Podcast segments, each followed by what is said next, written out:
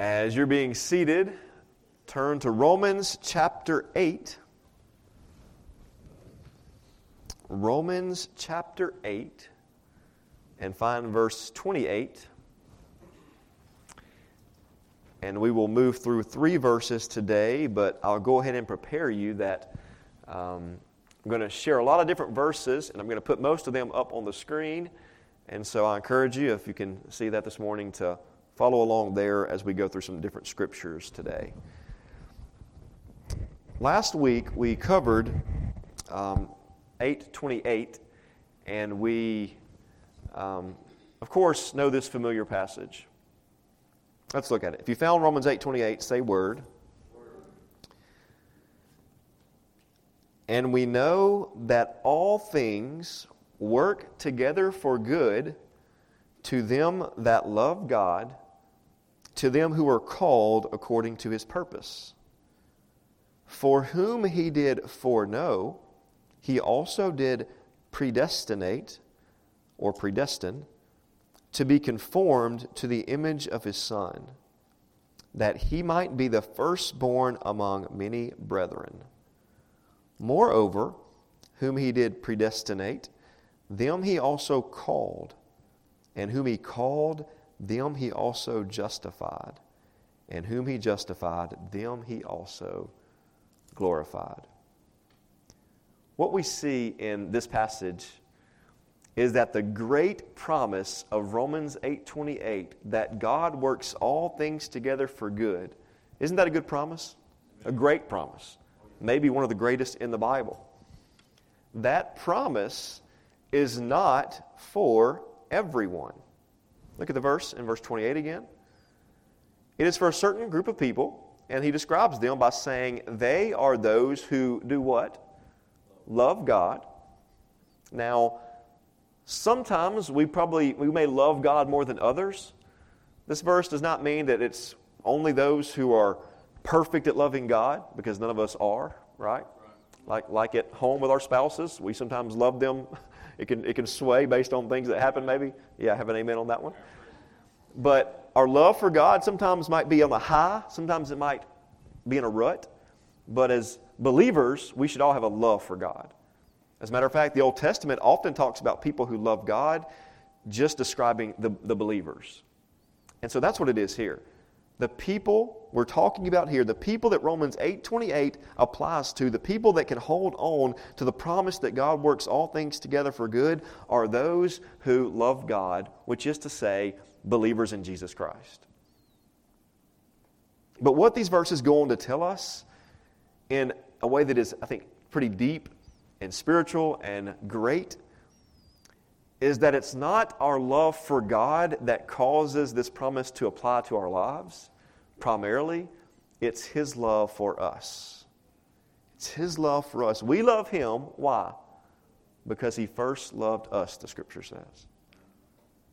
What this text teaches us is that God accomplishes the complete redemption of His people from start to finish. Some of you have heard Philippians 1 and 6, where it says, where Paul wrote, I am sure, I am sure of this thing, that he who began a good work in me will complete it in the day of Jesus Christ. In other words, Paul writes in Romans 8, God began a good work in these Romans, in these people, and he will not abandon them. God has done a good work in us as believers. And listen to me, church, no matter what we go through, He will never abandon us. That's the promise of Romans 8 28.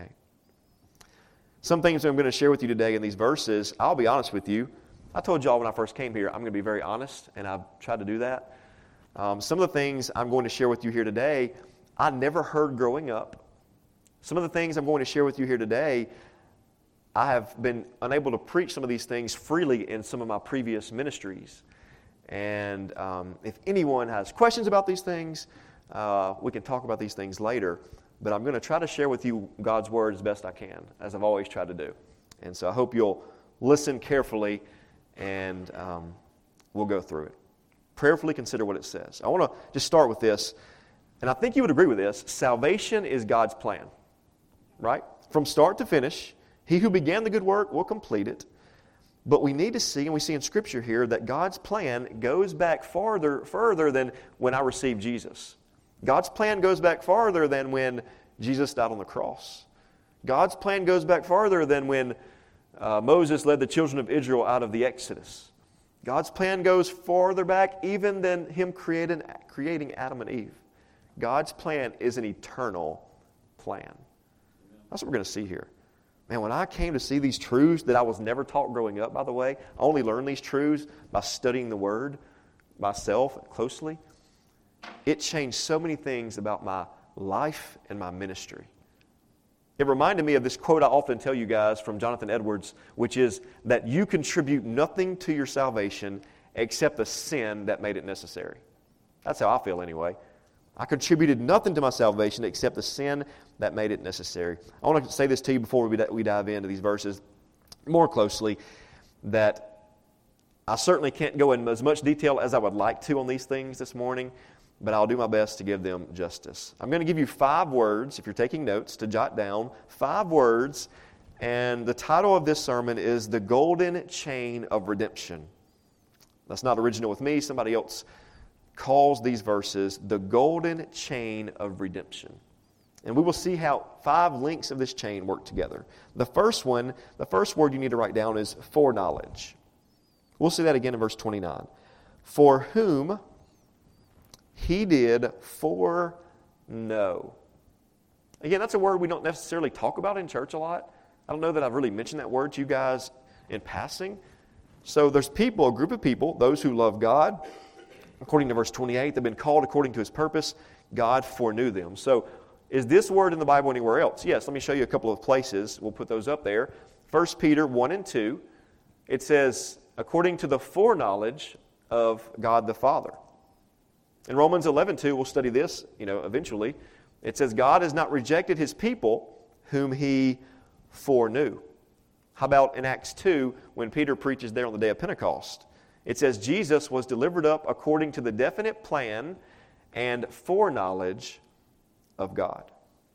And so we see this word foreknowledge in many texts, and if you just take the word and break it down, it looks like it says foreknow, and you might say, well, that's simple. God knew beforehand all things. Would you agree with that? I agree with that. God is omniscient, He knows all things.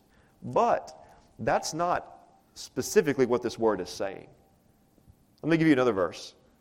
Genesis 4 1. This word in Genesis 4 1, you see there on the screen, is the same know as we find in Romans chapter 8. Adam knew his wife Eve, and she conceived and bore, a, and bore Cain, their son. So when we see the word know in the Old Testament here, that's not just knowing facts about. Does that mean Adam knew facts about Eve? No, right? It means he intimately knew her, and she conceived and bore Cain. It's the same type of word. And so when we get over into the New Testament and we see these other uses of the word know, it's not simply knowing facts. This means God had an intimate knowledge of his people before the foundation of the world. Specifically, it means this that God chose to enter into a relationship beforehand. Isn't it amazing? You take, you could take one word and study it in the Bible, and this could be a whole sermon, this one word. Let me read to you what one commentator said about this. He said, The foreknowledge of God is far more than his ability to see into the future. His foreknowledge is a true knowing of what will come to pass based on his free choice. God decrees what will come to pass. In other words, foreknowledge is not just intellectual, it is personal and relational. Let me make an illustration that's not perfect. This is not a perfect illustration. But uh, back in college, Jesse and I met. I've told y'all that story before. And so we began to talk, right? And I was interested in her, she was interested in me. And so, of course, back in those days, we didn't have social media and things like that, but we began to just date or talk, right? Go out, ask questions, find out about your, your family, find out what you enjoy, what your future plans are. And when you're dating someone, that's how it goes, right? You're trying to find out information about them. But once you become serious, and especially once you get married and move in and spend a lot of time with a person, you become much more intimate, right? At first, you might know some things about the person, But once, like some of you know, once you've been married for a while, you know everything about the person pretty much, right? You know what the, you can finish their sentences, can't you? You know what they want more than they do sometimes. Listen, here's why I said that's an imperfect illustration. When it comes to God and His people, He did not enter into the relationship with you fully just when Christ died. He did not enter into the relationship with you only when you believed, although that's part of it. The Bible tells us repeatedly that God loved his people before the foundation of the world. I'm going to show you that in Scripture in a minute. He foreknew, he foreloved, he foreordained his people before the creation of the world. Let me give you the second word. The second link to this golden chain. It says in verse 29 For those whom he foreknew, he also did predestine to be conformed to the image of his Son, that he might be the firstborn, firstborn among many brethren. Let's look at that word predestined. That's your second word in the golden chain. I have to tell you the story. I was once in a church, and I was sitting in the back on a Wednesday night Bible study, and the pastor was teaching on something. I'm not sure what he was even teaching on. And I think someone asked a question or something like that. And he said this, and I quote He said, Predestination is not in the Bible. And I was back in the back just looking through my Bible, and I'd been studying Ephesians 1 and Ephesians 2. And so, of course, we'll see that in Ephesians 1 in a minute.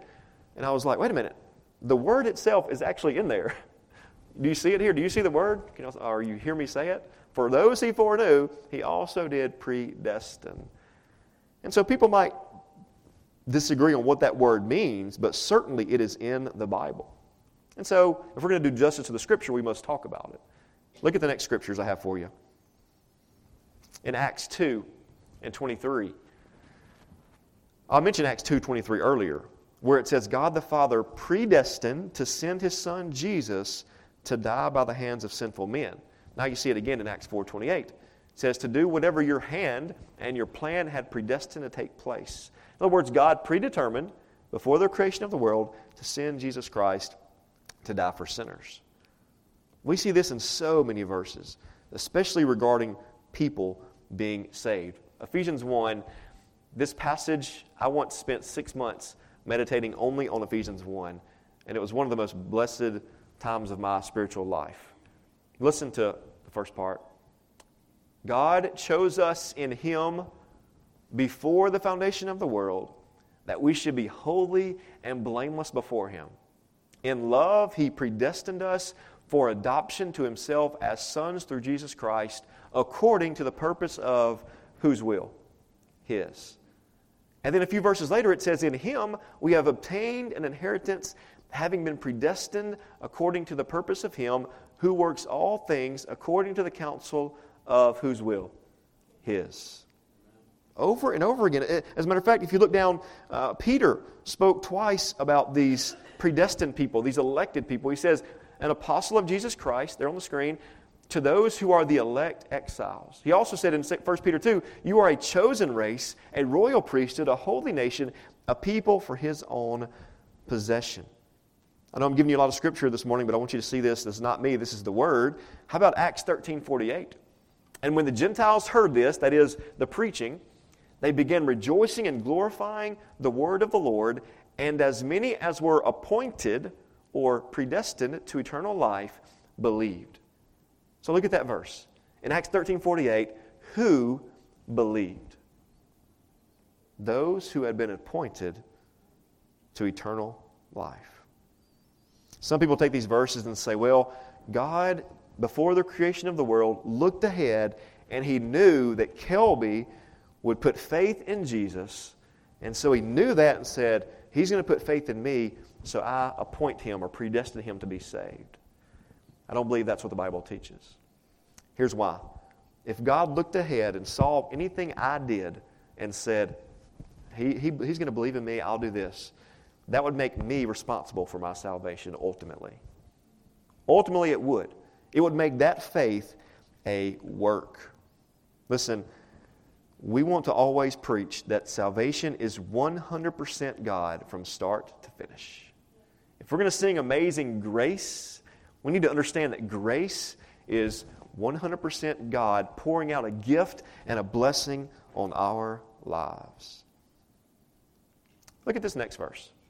We'll talk about this uh, later as well. Romans 9, if we have that one up there.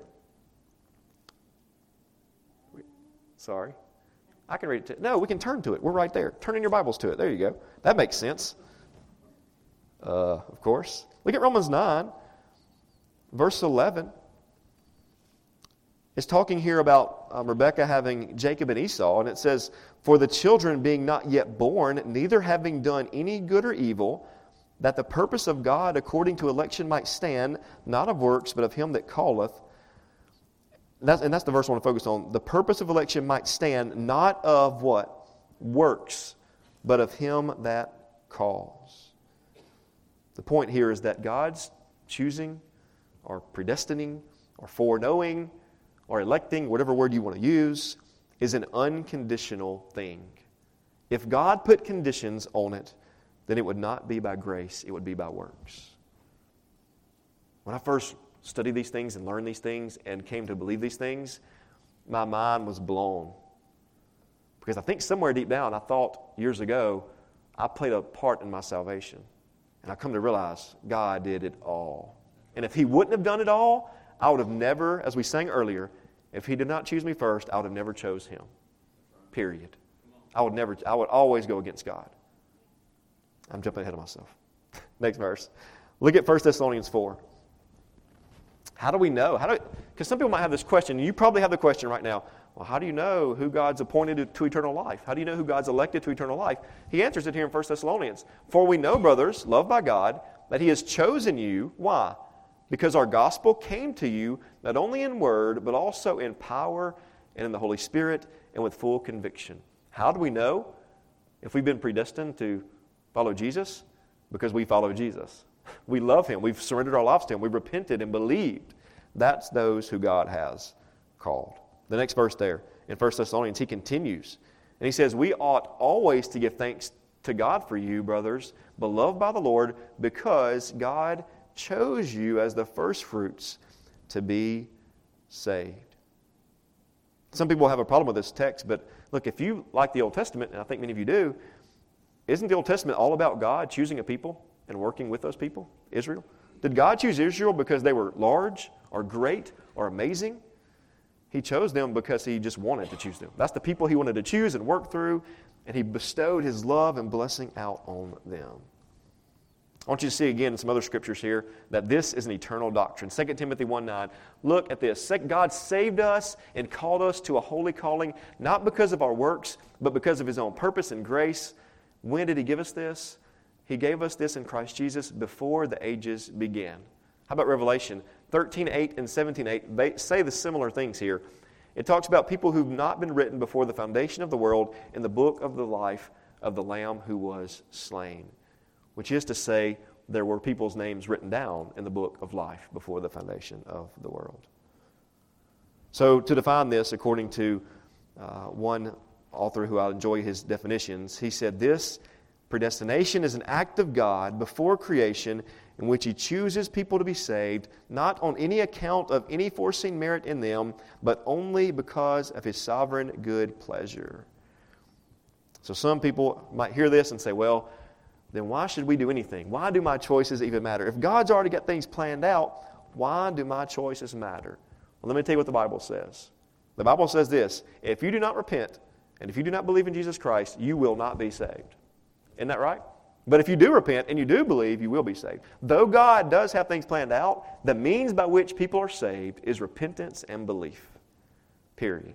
You must repent. You must believe. How about this? Some people might say, well, then if that's true, we don't even need to preach. I've had people tell me that before. I had a preacher one time, we should, a preacher now, a minister, why should we even preach?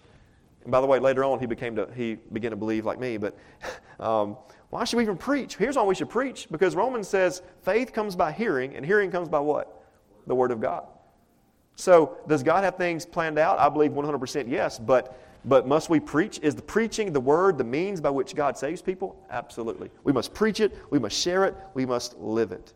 The sovereign God saves souls by the preaching of His Word. How about this? Why should we, even, I've heard this before, why should we even do missions? Why should we do missions? Look, the means by which God saves souls around this world is missions.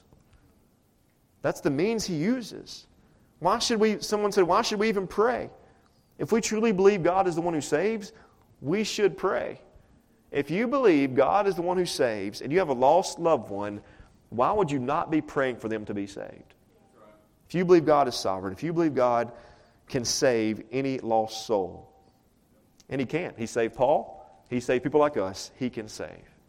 We should pray, we should do missions, we should preach the gospel, and we always at our church, I know we always will. Ultimately, I want you to look at this next verse. This is John 1. It reminds us in John 1 12 and 13. But to all who did receive him, who believed in his name, he gave the right to become children of God. And how were they born again? Was it by the blood or the, the will of the flesh or the will of man? No. Why were they born again? Why were we born again? by the God, by the will of God. Here's why I love this doctrine. You ready? This doctrine is a comfort. Think about that. If God has loved you since before He created Adam and Eve, do you think God is going to abandon you now? He's not, is He? He's never going to abandon you. If you think God, if you believe the Scripture that God has always looked ahead and loved us and known us and sent Christ to die for us, do you think He's not going to work your present circumstances out for His good, for your good? He is. This is a comfort to me, this doctrine, because I don't believe anything in this world happens by chance, by luck, by circumstance. I used to believe in that stuff. I used to be superstitious. Now I'm just a little stitious, but not, not really. I believe God is sovereign over all. Even when things are hard, right? Even when we lose loved ones, we get sick, we go through troubles. It's not fun. It's not, it's not, it doesn't feel good, but He will work it for our good. Not only is this doctrine a comfort, it is a reason to praise Him. In Ephesians 1, that text I gave you earlier, if you haven't read that, read Ephesians 1. But three times in Ephesians 1, it says, God did these things. He chose us in Him to the praise of the glory of the grace of God, to the praise of His glory, to the praise of His glory. You see, when we study these doctrines, it should cause all sense of pride and credit for salvation to be stripped away from us and to be given to God. Look, listen, I believe this is a major hindrance in the current church culture. And the church culture, many of us, probably all, most of us, have grown up in. The idea of easy believism. That I can just say a prayer and I'll for sure be saved. I don't have to really follow Jesus. And those types of belief make salvation more about the, the person and their prayer than the Lord and grace. I want all credit for salvation to go to God. That glorifies Him more than anything else. And let me say this again, I've already mentioned this, but this doctrine, it's a comfort it's a reason to praise God, and it is an encouragement to evangelize. We must do all we can to help the lost see the gospel and see Jesus. God uses people like us. Someone said the church is God's plan A, and there is no plan B. He uses people like us to reach the lost. Listen to what Jesus said in John 10 16. This is a comfort to evangelize. Jesus said, I have other sheep that are not of this fold. In other words, they're not yet saved. I must bring them also, and they will listen to my voice, so there will be one flock, one shepherd. How does he bring them into his flock now? Then it was Jesus going around preaching. How does Jesus bring them into his flock now? He uses the church and our ministry and our missions and our evangelism. Paul said in 2 Timothy 2 Therefore, I endure everything. All the suffering, all the pain, all the traveling he did, I endured all for the sake of the elect, that they may also obtain the salvation that is in Christ Jesus with glory. How many of y'all, how many of y'all like to go fishing? I know Mark does. He went this week, I know. He's raised his hand back there. Have you ever gone fishing and not caught a thing? Isn't that the worst? You got a sun, all you got was a sunburn, you know, basically. But when you, when you know you're going somewhere and you know for sure you're going to catch fish, aren't you more excited to go fish? If I know I'm going to a hole that there are fish there, I'm going to catch some every time, I'm excited to go catch some fish. This doctrine that we're discussing right now is God saying to us, go fishing, share the gospel, preach the word, and I guarantee along the way, there are sheep who are not yet come who will come. There are those who God has ready to save who will be saved as we go out and fish and share the gospel. What did Jesus tell those disciples? Follow me and I'll make you what? Fishers of, of men. I got to read this part to y'all. I got to read this to you. Y'all have heard me mention Charles Spurgeon. He probably gets quoted more than any other preacher ever, I'm, I'm guessing, uh, outside the scriptures. Spurgeon, uh, again, he preached so many times every week, and every sermon he preached on Sunday, many people were, were, were saved. Just a great ministry of preaching and prayer. Listen to what he said. He had already been saved, but he said this about this doctrine. One weeknight, I was sitting in the house of God, and I wasn't thinking, this is some of y'all. He said, I wasn't thinking too much about the preacher's sermon. okay, maybe not. He said, For I did not believe it. The preacher's sermon, by the way, was things I'm telling you this morning. Spurgeon said, I'm sitting there in a weeknight service in the house of God. I'm not really listening to the sermon because I don't agree with the things the preacher's saying. That's what he said. But then the thought struck me Charles, how did you come to be a Christian? So he had this conversation with himself. He said, I sought the Lord. But how did you come to seek the Lord? The truth flashed across my mind in a moment. I should not have sought him unless there had been some previous influence in my life to make me seek him. I prayed, thought I, but then I asked myself, how came I, how came I to pray? Oh, I was induced to pray by reading the scriptures. Well, how came I to read the scriptures? I did read them, but what led me to do so? Then, in a moment, I saw that God was at the bottom of it all, and that He was the author of my faith, and so the whole doctrine of grace opened up to me. And from that doctrine, I have not departed from this day. And I desire to make it my confession that I ascribe my change, my salvation, completely to God. Let's move to the third word. The word is calling. This is in verse 28 and also in verse 30. It says, Those, God works all things together for good for those who love God and for those who, you see it there, who are called according to his purpose. We also see it in verse 30, those he did um, predestinate, them he also called. The next link in this golden chain is the calling. Now, there's two different types of calling. There's the general call, which I do every week. As I stand and preach the gospel, or as you might share about Jesus with a friend, you're giving a general call to someone to follow Jesus. But the calling here is not the general call. This is a specific, internal, effective, effectual call.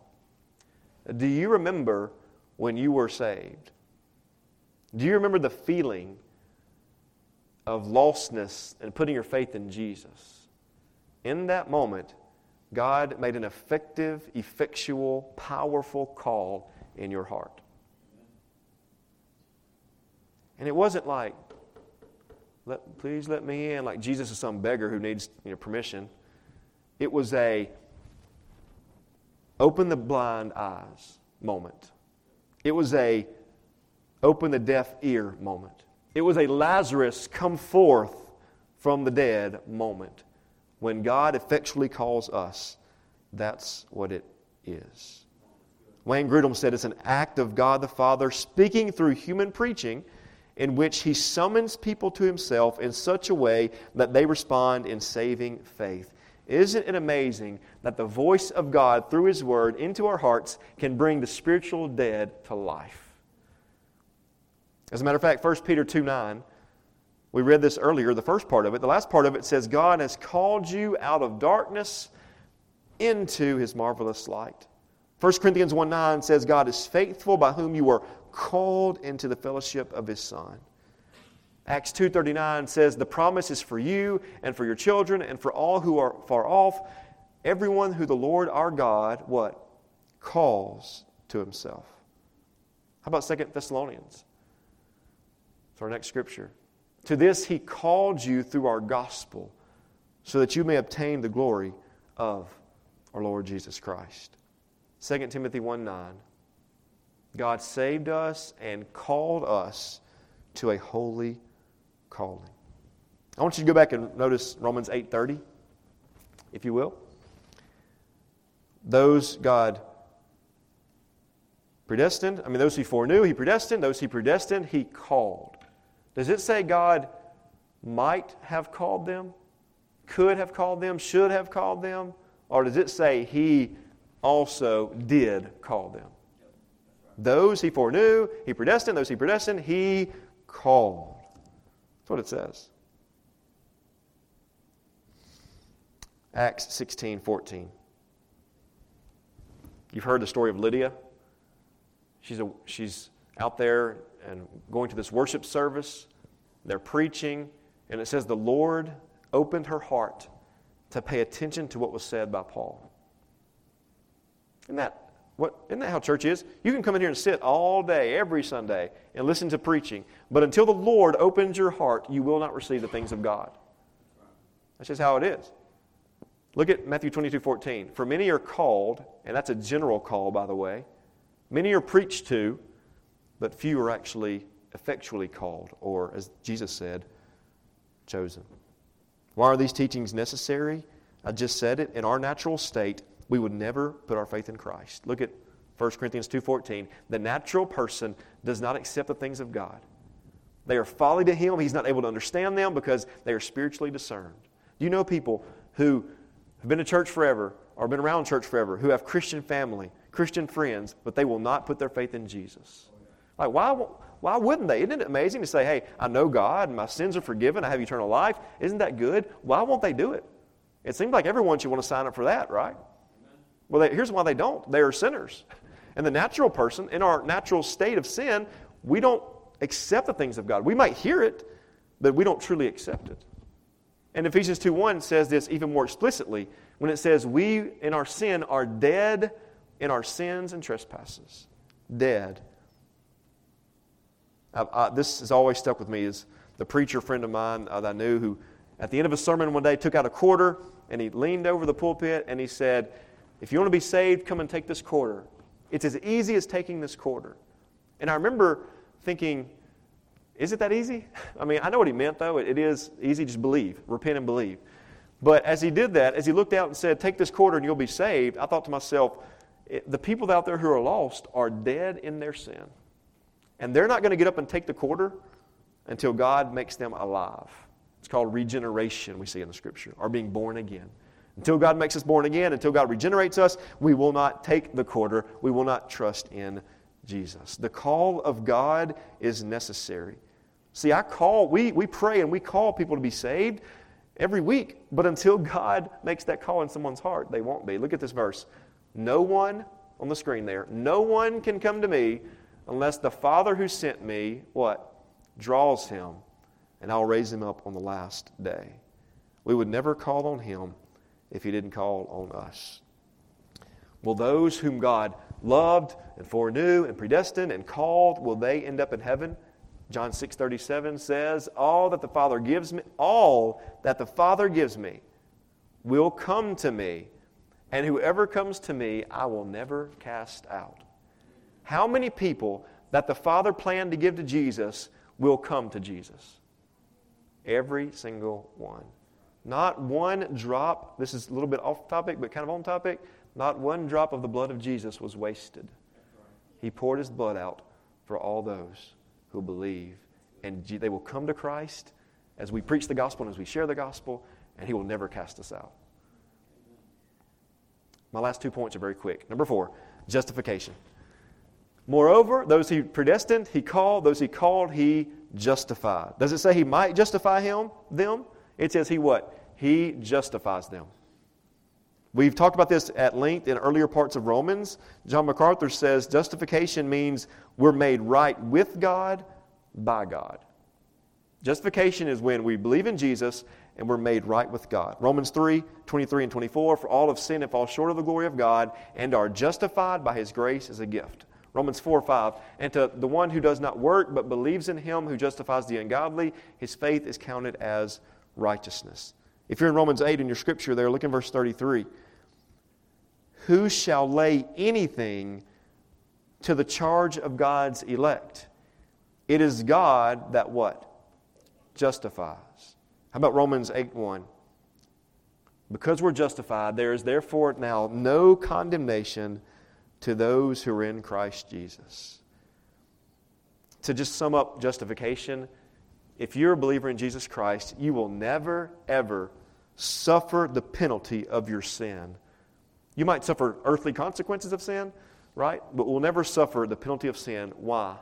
Why won't we, who deserve to suffer the penalty of sin, why won't we suffer it? Because one person already suffered for us Jesus Christ. Let me give you the last chain, number five, the last link of this chain.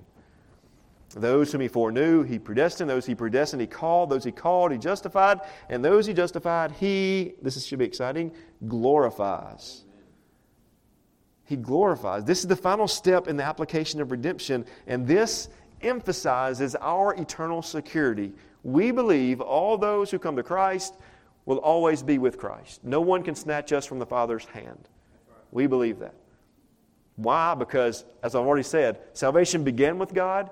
No one can take it away from you, right? This glorification that we see here, this is what happens in the end when Christ returns and raises uh, the, the, dead bodies of all believers and reunites them with their souls, and those who are here, he changes, you know, 1 Corinthians 15, and, and he gives us these glorified resurrection bodies. Romans 8 17, we, we can look there in our, our text and see it says, If so we suffer with him, we may be glorified with him. Romans 8 23 and 24 says, we're waiting for the adoption, the redemption of our body. Romans 8:24 says we have hope. In this hope we are saved. Again, 1 Corinthians 15, we can put that up there. Uh, you know this, this verse so familiar, but the last part says, The dead will be raised imperishable, and we shall be changed. Have you ever wondered what would that resurrection body look like? I think they'll be somewhat similar to our human bodies based on Scripture, but way better, right? the 2.0 version. Can you imagine? How many of you woke up this morning with a pain of some kind? Or this past week? Most of us. How many of you wake up every day with a pain of some kind? Tony, thank you. Okay. imagine the glorified body we'll have in eternity. We can't even imagine it, can we?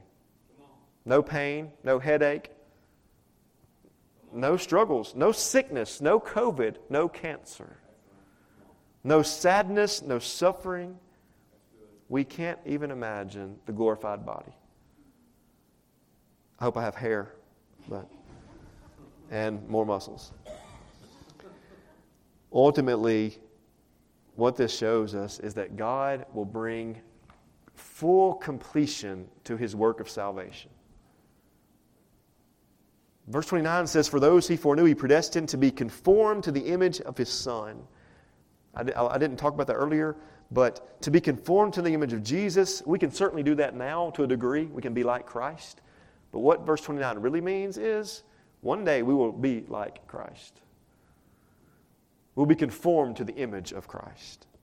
As a matter of fact, let me give you two more verses Philippians 3. It'll be on the screen. But our citizenship is in heaven, and from it we await a Savior, the Lord Jesus Christ, who will transform our lowly body to be like his glorious body. How about 1 John 3 2? Beloved, we are God's children now, and what we will be has not yet appeared. But we know that when he appears, we shall be like him, because we shall see him as he is. Glorification. So we see these five chains, five links to a chain, a golden chain of salvation. And Again, I can speak more on each of those, by the way, but I don't want us to miss the forest for the trees.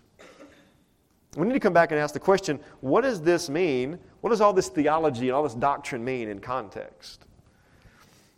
And again, let me say it. All, we know God works all things together for good for those who love God because those are the ones whom God, from before the foundation of the world, entered into a relationship with. And God will not leave any of his people hanging. I love what writer Douglas Moo said about this. Listen, and this is we're almost at the very we're at the very end. Moo said, God's intention is to bring to glory every person who has been justified by faith in Jesus Christ. Our assurance of ultimate victory rests on this promise of God. But Paul, ever the realist, knows that that ultimate victory may lie many years ahead. Years that might be filled with pain, anxiety, distress, and disaster. He also encourages us by reminding us that God sends His Spirit into the heart of everyone He justifies. The Spirit brings power and comfort to the believer in the midst of suffering, and He brings assurance in the midst of doubt. Watch.